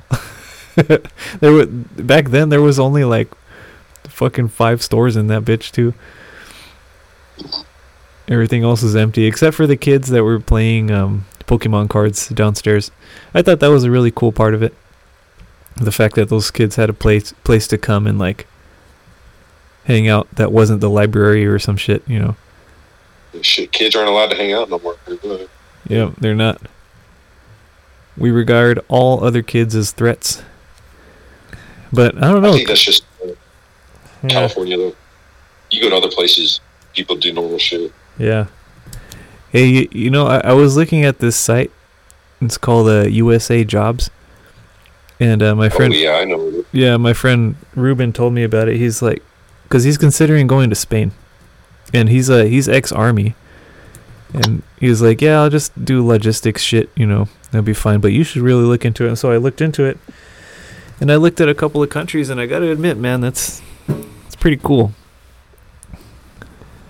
It's pretty cool. They pay. I'm not sure how it works. I got to look into it more, whether or not different jobs are available for you if you've been enlisted or not or whatever. Yeah, there's different brackets and requirements and shit, but uh, you have to use uh, lots of keywords Is it uh, a computer actually uh, scores your resume before you someone a human actually screens it. Really? It's kind of fucked up, but if you don't use keywords, so like in the mechanics injury, industry, you know, rebuild, refurbish, you know, inspection, label tools, you have ability to perform your job without any supervision or little supervision, and then it calculates a fucking death thing. You have fire extinguisher safety course.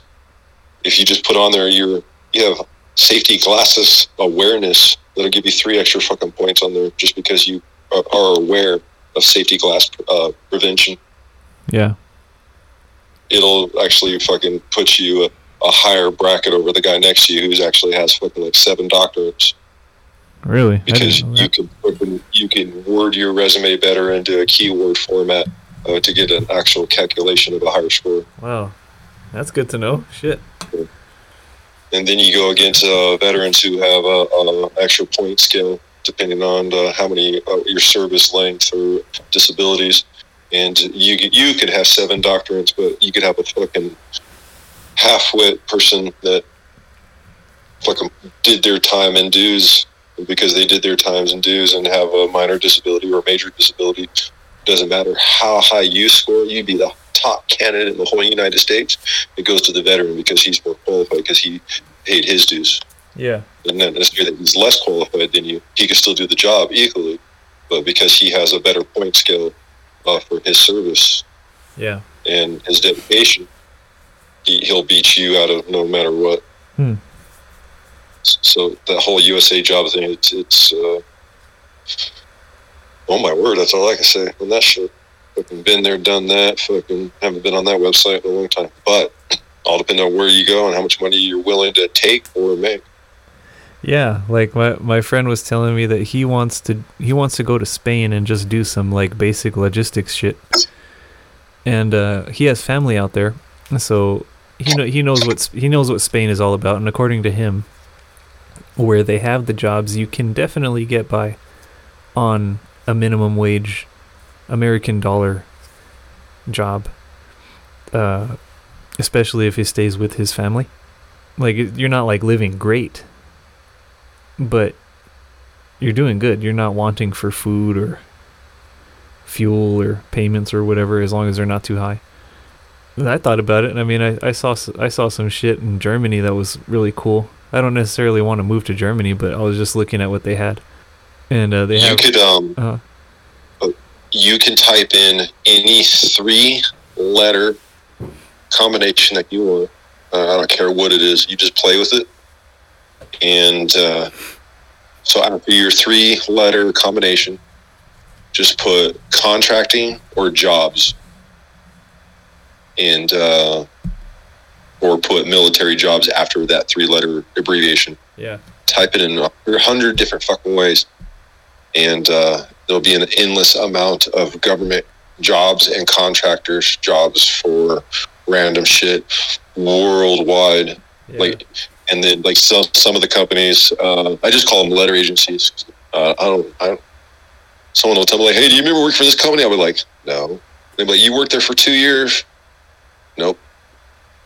Like, you sure you don't remember doing? it? Here's your W two, and I'll be like, what year was that? They'll be like, oh, that was like between you know 2010 or 2012, and I'm like, don't remember. Yeah. They go, you don't remember doing this, this, this, and this, and I'm like, nope. uh-huh. Um, so KBR, one of the uh, letter agencies, uh, if you look at their homepage, it, there's a button on the top of the banner. It says, "Where do you want to go?" They ask you where you want to work and what you want to do. Oh, and then they'll suit you to find you a job, whether you're a teacher, a musician, uh, an engineer, a mechanic, an architect, a wa- water uh, treatment specialist. You just look around. Some of these people just look around for the highest paying job in their in their department, and then they'll go work in Africa for two years. They'll go go work in Australia for two years. They'll go work in Antarctica for two years, and you just take these fucking contracts and you just keep taking another term, another term, another term, and you might only make 85,000 a year in this country in this region doing this you might make 250,000 in a year doing the same fucking job you just go in a different region different different contract and Yeah. it just ongoing and it never ends and it all depends on how long you want to be away from your family and uh, how much overtime you're willing to work so well, that's that's the thing. I'm not willing to work any overtime, so I guess that's out of the fucking out of the picture. but you get to experience some cool shit working with these contractors Oh Um, yeah, yeah, sure, sure. I've done some cool stuff. I still get recruited. It's it's hard not leaving, but I always give my daughters an option. If I get a good enough offer, I'll I'll, I'll put it on the table. I'll take them out to dinner and I'll present it to them. And I'll be like, hey, you know, this company ain't reached out to me. They're offering me this amount of money, Yeah, and uh, but I have to go here for training, and I have to go here for a small, what's called a detour. yeah, I'll be gone for. Sorry, girls. I'll be gone for seven months yeah. like, no, that's too dangerous, or no, we don't want you to do that. And I'll be like, all right, I'll call back the company. I'll decline their offer, or I just won't even email them back. hmm I, st- if it's a good enough offer, I'll call and just tell them no. But if it's just like a regular run of the mill, like, hey, do you want to be this FSR for this vehicle in this country for this amount of time? I'm just like, Yeah, like I, I was looking at some of the mechanic stuff, uh, just to look at the higher end of things, and yeah, there's plenty of work for mechanics with those guys, man. There's probably more more more work than you want to do. when I was in Iraq, uh, just an AC technician was making two hundred fifty thousand a year for KBR. What? Well, that makes sense. I mean, AC. Yeah. So if they're paying their tech two fifty a year, how much is Mister Dick Cheney charging the, the U.S. government Oh, for that AC technician? So our company charges, we'll say around uh, two hundred an hour And then sometimes I see the invoices and I see like fuel charges, all kinds of weird, like, you know, miscellaneous shit. Yeah. And I always feel bad for the customer. I was like, wow, damn, these people really have to fucking pay this much? Because I never see the, the invoice or the check. You know, it's none of my business, right? Yeah. Uh, so how much does a doctor make who's a contractor working for KBR? And how much is their government chart uh, pay for the same said doctor with same proctologist? You know, Yeah. I can only imagine what the uh, billable billable labor rate is. I guess is what the correct way to say it. Yeah. Well, I mean that's easy. They just, hey IRS, can you print us out a bunch of money and uh, here's all these bonds. we'll trade you pieces of paper. Doesn't matter. tell you one thing. The agency that I've ever worked for, government or contractor, money was always there. Never once was the money. I've had plenty of garnishments, seizures, but Yeah. come to a normal paycheck, you know, that bitch is there every, and some days like a day early, Yeah. especially on a holiday, Yeah. two days early. I've never once fucking really never had a government fucking paycheck ever fucking skip. Yeah. Yeah. Makes sense, man. Makes sense, and it's it's kind of it's kind of tempting, especially like the the shit the shit like uh, I saw this one, and I don't I don't want to move to Japan because I'm scared of Japan. But also, they had this really cool opportunity for a teacher's aide. And I was like, "Fuck, no shit. That's that's kind of cool. I wouldn't I wouldn't mind doing that." But then there's the whole issue too of being vaccinated, and I think that they still have not gotten on the on the logic train. I think they still require it too. What would you have taught? It doesn't matter. as long as it's not math, I'm good. And anyways, it's- a teacher's aide, so you're not really teaching. You're just kind of keeping control of the of the classroom. Hmm. Teach rock climbing? That would be awesome. Uh, I can't I can't teach rock climbing, but that'd be cool. Knife throwing? Yeah, there you go. Or I could teach the kids how to run around. That's funny. You know what's funny? You say run around. One of my uh, my uh, friends that uh, I've known since uh, junior high. I guess he's not my friend no more. He don't call me no more, so no longer your friend. Uh, his dad was a principal, and uh, I asked him something about, like, oh wow, you know, it's got to be fucking difficult. And he goes, what? Like, what's difficult? And I'm like, being a principal. He goes, not really. He goes, all you got to do is just fucking let them loose out in the fucking garden. He goes, they'll figure it out. what? I know it doesn't make sense. I guess that explains the ro- the rotating uh rotating door for principals. No, he was uh, principal, like retired. I guess this dude was like uh, an amazing, well-known principal in the high desert. Oh, really? But the way he, so I, ha- I asked him, I was like, "What? Excuse me?" He goes, "You let them out and you play." He goes, "They're kids." He goes, "Kids like to play." He goes, whether they play one game or another, basically, he goes, they'll figure out how to play. He goes, "Kids will be kids" or whatever. I don't know what else he fucking said, but Yeah. I don't know. But just the philosophy is, is like it's it's not that hard to watch a bunch of kids. Yeah. Look, look how much money they invest into uh, prisons, prisoners, prison or inmates. Yeah. I don't want to say prisoner. Just look, look how much effort they put into inmates. You know, I think uh, with enough uh, slapping or enough uh, initiative, I think a prisoner knows he's a prisoner or an inmate. He- He'll stay put, just like a kid knows how to fucking, you know, stay in the sandbox or stay in your classroom. Yeah. I don't know, man. But there's there's certain dudes that are just fucked too. So just like there are certain kids that are fucked. Yeah. Do you think it's pointless to house an inmate if he's a not necessarily a lifer or uh, non non rehabilitatable? I don't know. I, I haven't explored that ethically. Uh, ever.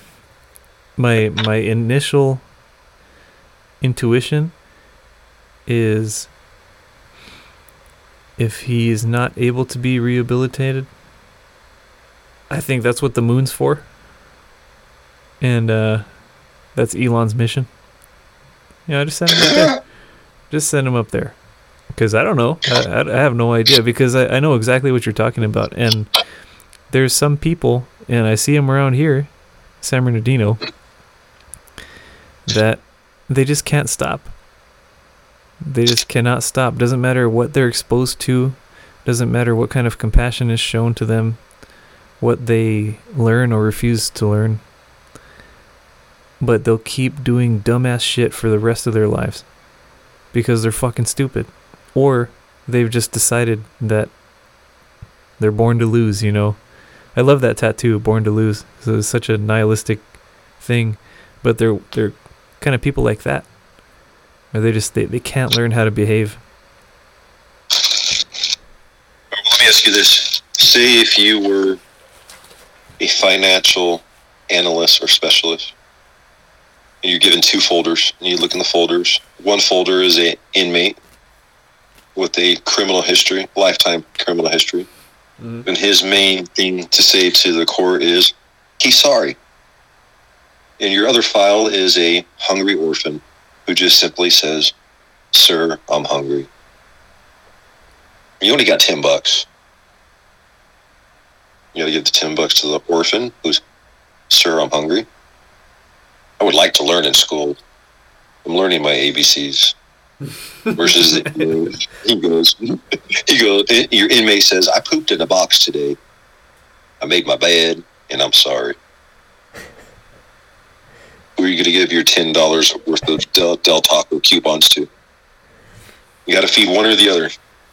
Yeah, I mean, you'd want to go with the kid, but it's de- that's difficult because then you have examples of that actually like in uh, Miss- Mississippi where I think it was a private prison um where a lot of the inmates were getting uh, black mold infections in their skin because of how dilapidated the bathrooms and everything was in this prison or is probably still.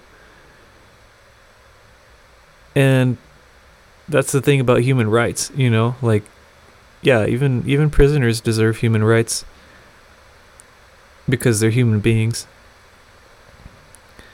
but when it when it comes to when it comes to recidivists and the people that would push your moral compass to become like a little harder towards them because they're just perpetual idiots or just perpetual guaranteed dangers to society at large I don't know, man. Okay, well that's that's jail, okay? That's your average citizen. Okay? I'm not talking about, you know, your average, you know, I'm a fucking retard. Yeah. But what if your financial specialist is in charge of uh, the actual, say, prison, the hard, the hard shit, the big shit, right? Mhm. That's why it's prison. Mhm. Um, so I was looking at the budget, Obamacare versus the national budget for federal prison system. Mhm. Think you could pay for you can pay for Obamacare. I think it's I don't know if it was 1300 1500 times. So that means you can give probably the whole entire nation health care at least one one or two times over for free instead of pushing budget towards all the efforts towards the prison, the big crime Yeah.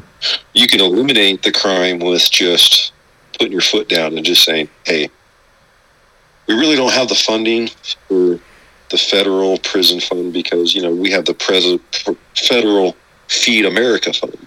And it's either Feed America or house all these people who don't want to be part of society. I understand people commit crimes, but like I said, you can go to jail all day long. Mm-hmm. But I think prison, I think prison is, is, is pointless. Yeah. especially when you can educate the youth, you can provide physical fitness for the youth, you can provide uh, uh, careers for the youth with uh, trade schools. Um, with the same money. And it's not like, hey, where's this money going to come from? It's just like, hey, you know, sorry, uh, I'm sorry, prison, you know, 164, you know, all you people, yeah. If you want a job, you could be a teacher, you could be a, a uh, an instructor, you can be a, d- a doctor. We have all these other opportunities we're going to use for you for the same money. We just don't need you as a prison guard no more. Mm-hmm. You want to be a soccer coach? Here, come on. We got great benefits for you here at the school district. Yeah. You want to go to school to be an RN? You want to be a phlebotomist? We need we need lots of people to take you know blood samples. We need lots of people to donate blood. Yeah. Uh, there's plenty of other careers with the same money, yeah. the same efforts, versus locking somebody up in a box until you're rehabilitating them. Why is it a prison inmate gets better health care than a, a student struggling here on the streets or a homeless person? Um, I think oh, you should look it up. How many how many doctorates uh, Charles Manson had? Oh yeah, yeah. I know they they can. They do a lot of those lifer guys do that for just further their education, and it's. I'd like to see. Like uh, some examples, and I probably will if I look into it of, like what happens with those kind of guys because there, there there's so many programs that have been successful. Like I, I watched this uh, short documentary on um on a book club that they had in this in in a prison, and these pretty violent dudes that were in this particular sec- sector of the prison, and they joined this book club, and the first book that they gave them was the Bhagavad Gita, and uh, after that they were just like studying into they they got they got into the weeds in in, in the religious texts in uh, Eastern philosophy and in philosophy in general, and like all of these dudes when they when they interviewed them, they're so intelligent, dude. Like, and uh, they just asked them like, how how do you feel now? You know what what's changed? You're here for violent crimes. You've been here for many years. You've been a part of the prison system and all the the ways that it can make you worse, and yet here you are doing this and pretty much all of them were like, "Yeah, it's it's changed, changed me totally yeah, at at the core." Some uh, of those guys are very well spoken, very so well pronounced and well spoken. Like um, some of those dudes, you know, I know I'm going from saying you know don't house these motherfuckers, but then I go from um, I man, can you imagine the uh, the intellectual? I can't talk intellectual conversation you could get on somebody if you were asking them questions about prison. We'll just say, you know, if you were just philosophy questions is what I'm getting at. Yeah. All, all aside, get them out of the realm of the box, the prison, you know, oh, why are you here? You're a crime. Ask them questions about world hunger or famine or oppression. Yep. I think that would be a very good uh, account of uh, what's really going on in the world. Somebody who's locked in a box, who's locked away from the world. Yeah, because it's definitely a punishment that is only a punishment for lack of a better alternative, man. Like, it really is. And that's not because we're not creative enough, it's just the system that was financially successful enough, I think. And there's all kinds of other factors that, that lead to that. Just the fact that sometimes people are going through a psychotic episode and maybe it's the best thing to get them into a cell where they can't hurt anybody else, you know, because that's all they're capable of at the moment. Well, well, here's the thing: is what happens when someone like me or you, who's defending their family in a Walmart, gets fucking locked up and catches the charges because they beat the shit out of some perpetrator or yeah. some person who was having a health crisis. Yeah. Because they had their service animal, they, they had their service uh, rabbit inside Walmart that was shitting on their on my kid, you know, or whatever, mm-hmm. whatever the scenario.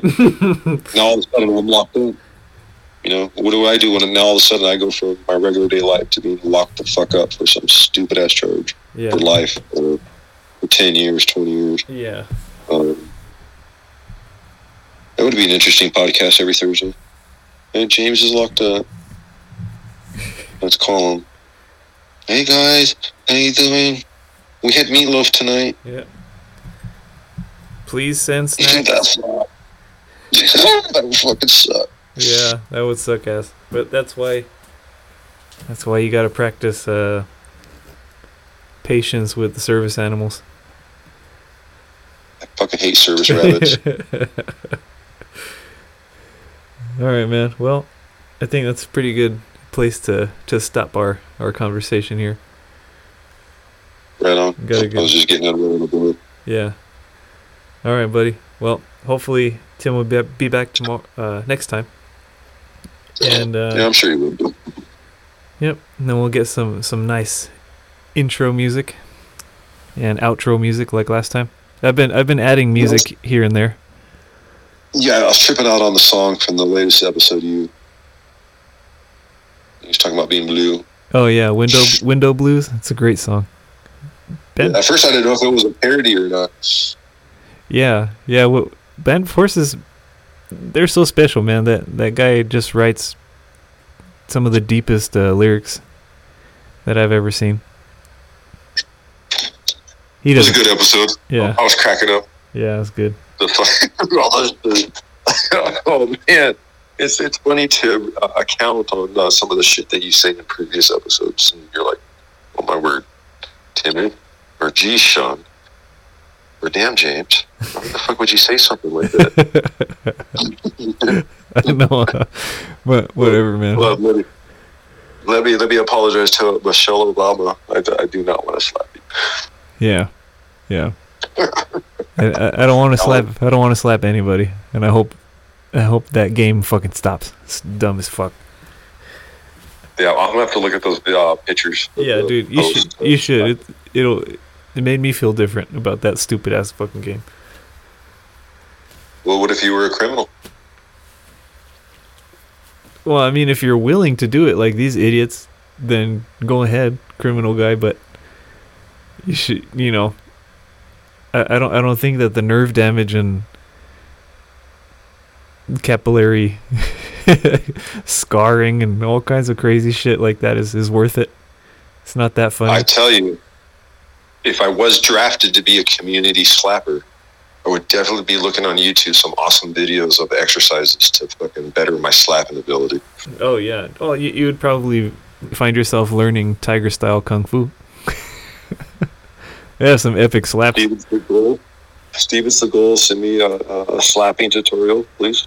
Oh, If you're listening to this. Well, you can't talk to him unless you have implanted, uh, like eyelid modification to make yourself look more Asian. Then he'll take you seriously. Maybe if I slap him hard enough, he'll look more Asian. All right, James. I'll talk to you next time, man. right, take it easy, man. Bye. Have a good night. Bye. Hey, everyone. Hope you enjoyed this episode. Uh, when two scatterbrains get together to make a podcast, this is what happens. And uh, it's better when we have Tim and other people as well to accompany us and kind of wrangle me and James because I, I consider both of us to be pretty scattered people. Um, maybe James doesn't think so of himself, but hey, buddy, I've seen you. Uh, Tim, I don't feel like Tim is very much of a scatterbrain. He's pretty pretty focused guy. Uh, but yeah, I hope you enjoyed this episode. Uh, we're still really enjoying making the episodes for you guys, and it serves as a good outlet for us uh, to unleash our shithead ways upon the world. Anyway, I wanted to give credit where it's due here, and the music that you've heard at the beginning of this episode, as well as the last one, um, comes from a musician by the name of. Let me look it up. Kim Robertson. She is a harp player. I'm not sure harpist. I don't know if that's real. Uh, but Kim Robertson from the album Wind Shadows, released in 1983, and it's a Celtic style harp music. If you're interested in that, just purely instrumental music, then I highly recommend checking out the entire album. It's really beautiful. Uh, the music you're going to hear at the end got some echo there. The music that you're going to hear right now is from Dragon Force from the album Valley of the Damned, and the track is called Black Winter Night. Hope you guys enjoy. Thank you for listening, and uh, any feedback, shoot us an email. See ya.